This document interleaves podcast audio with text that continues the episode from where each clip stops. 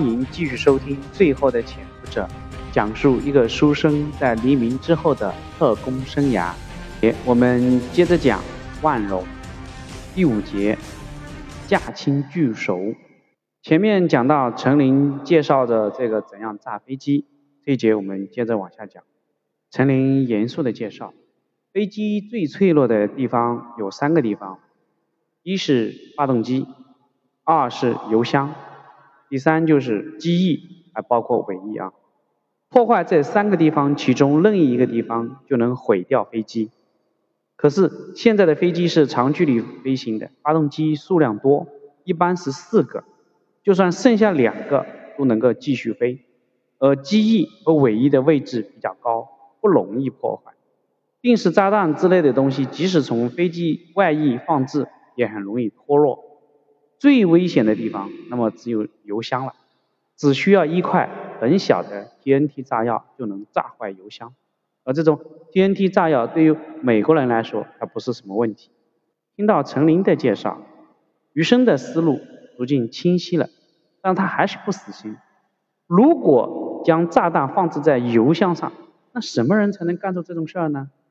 陈林长出了一口气。机场内部，或者是飞机的机组人员。余生陷入思考：难道真有亡命之徒愿意去做这种事情？他又联想起韩世昌说的，赵冰城他们带来了大量的现金来香港，那么就意味着他们已经有了贿赂收买的对象了。陈林出去之后，余生在房间里面来回踱步。现在事情逐渐的清晰起来了。中国代表团要经过香港去万隆，台湾这边派出暗杀人员来香港，那到底采用哪一种手段呢？余生决定自己去试探一下。余生命令报务员向台湾国防部情报局叶祥之发出密电：近期香港警务处和中共香港地下人员突然加大了工作强度，好像有重大的事情将要发生，请示近期我方是否有特殊行动，是否需要南方工作组配合？另外，近期工作经费紧张，可否调一部分资金过来？叶湘之的回电很快就到了。近期情报局方面确有行动，由古正文负责，南方工作组无需配合，请做好四月十一日乘坐陈纳德飞机返回台湾的准备。香港只留盛昌福一个人就可以了。工作经费目前比较紧张，古正文调走了大量的经费，具体返回台湾再做商议，肯定有行动，就在十一日飞机到达的当天。现在几乎可以肯定，古正文调用大量的资金是用于香港方面，用于收买人心、搞暗杀，没有别的用途。而叶祥之通知他们后天全员撤走，必定是担心此项行动一旦实施，必然招致香港警务处的强烈反弹。为避免大量的人员被捕、被驱逐，所以提前撤走。弄明白这些逻辑之后。余生在自己的办公室里面就待不住了，他必须想一个办法，能尽快给中共方面警示。今时不同往日，自己也不再是那个哎，处处听叶祥之、郭旭指挥的那种小跟班了，行动方面比较自由一些。但是，如果自己去找杨林，或者是电话，又或者使用电台直呼，显然都是下策。又或者把杨林约出来，多此一举。约出来的功夫什么都告诉了，还有一个问题就是自己的身份。显然杨林并不知道自己的身份，以民生书店秦时月的名义送过去的情报，对方又能相信多少呢？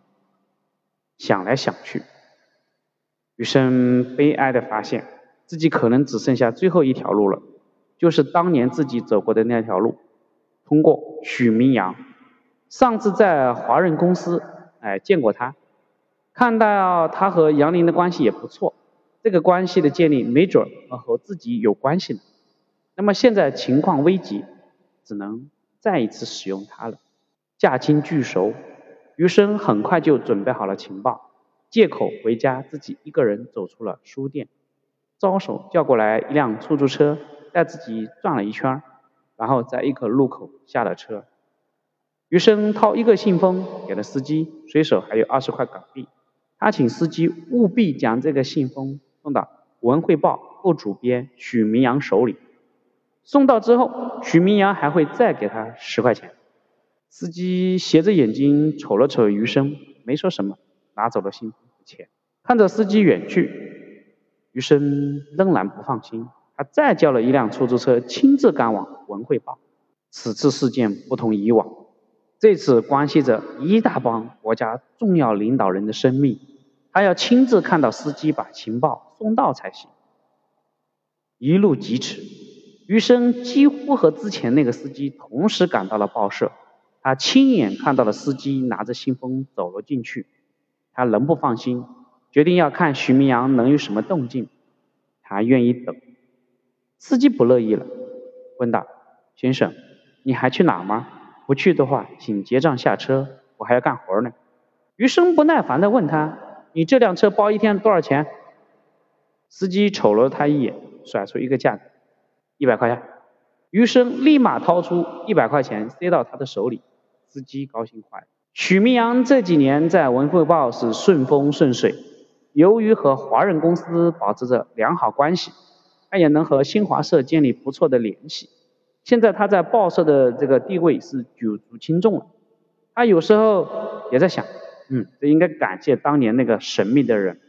没有想到今天，他又一次遇到了许多年前那个场景：一个出租车司机要有东西送给他，从司机手里接过信封，徐明阳有一种恍如隔世的感觉。看到司机没走，他想起来什么？我还要给你多少钱？司机把手掌来回了一下，十块钱。许明阳二话没说，就给了他十块。他给钱的时候，同事又多问了一句：“那个人长什么样子？”司机一边接钱，一边回忆说道：“中等身材，戴着眼镜，长相斯文，还挺有钱的。”许明阳就好奇了，问道：“你从哪来看出他挺有钱？”司机略带神秘地告诉许明阳。他手上无名指戴着一个戒指，老凤祥的，镶着绿宝石呢，好贵的喽。许明阳更好奇了，你怎么认识那个戒指啊？司机呵呵的笑，我老婆的妹妹一个，是她相好送的。她以前呀，那个相好的以前呀，是香港开银楼的。徐明阳礼貌的笑了笑，谢谢。回到办公室，徐明阳轻车熟路地打开信封，信里面的纸块并不是单个的，有些是一条一条的，组合起来就是有人要在飞机上安放炸弹，重点是邮箱，这是一个惊人的情报。徐明阳吓得手都开始发抖了，这是天大的事情。他扔下所有东西，头也不回地往外走。想了想，还是拿了本杂志把信封包好，又把杂志装到自己的皮包里面，然后摔上办公室的门，跑了出去。看到徐明阳跑出来拦车，余生拍了拍自己的司机，跟上报社门口那辆车。司机在香港，对于这种事情也是早就不见怪了。他一边启动汽车，一边问余生：“先生，你是国民党还是共产党？”余生不耐烦地回了他一句。知道的太多不好。司机不出声了，远远的跟着许明阳的车一起到了中银大厦。余生让司机等着自己，然后他自己也跟着许明阳进了中银大厦。其实这个时候他已经可以回去了。许明阳来到这里，也就证明他肯定来找杨林汇报的。但是余生的心情仍然十分紧张，他似乎有一种不亲眼看到。许阳两个人会面就不罢休的意思。正当他盯着许明阳背影的时候，忽然发现许明阳和华人公司门口一个人说了几句话以后，转头就往回走。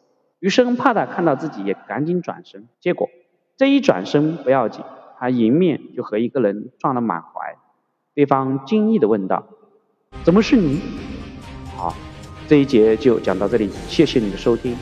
而余生撞了一个满怀的人究竟是谁呢？请接着往下收听。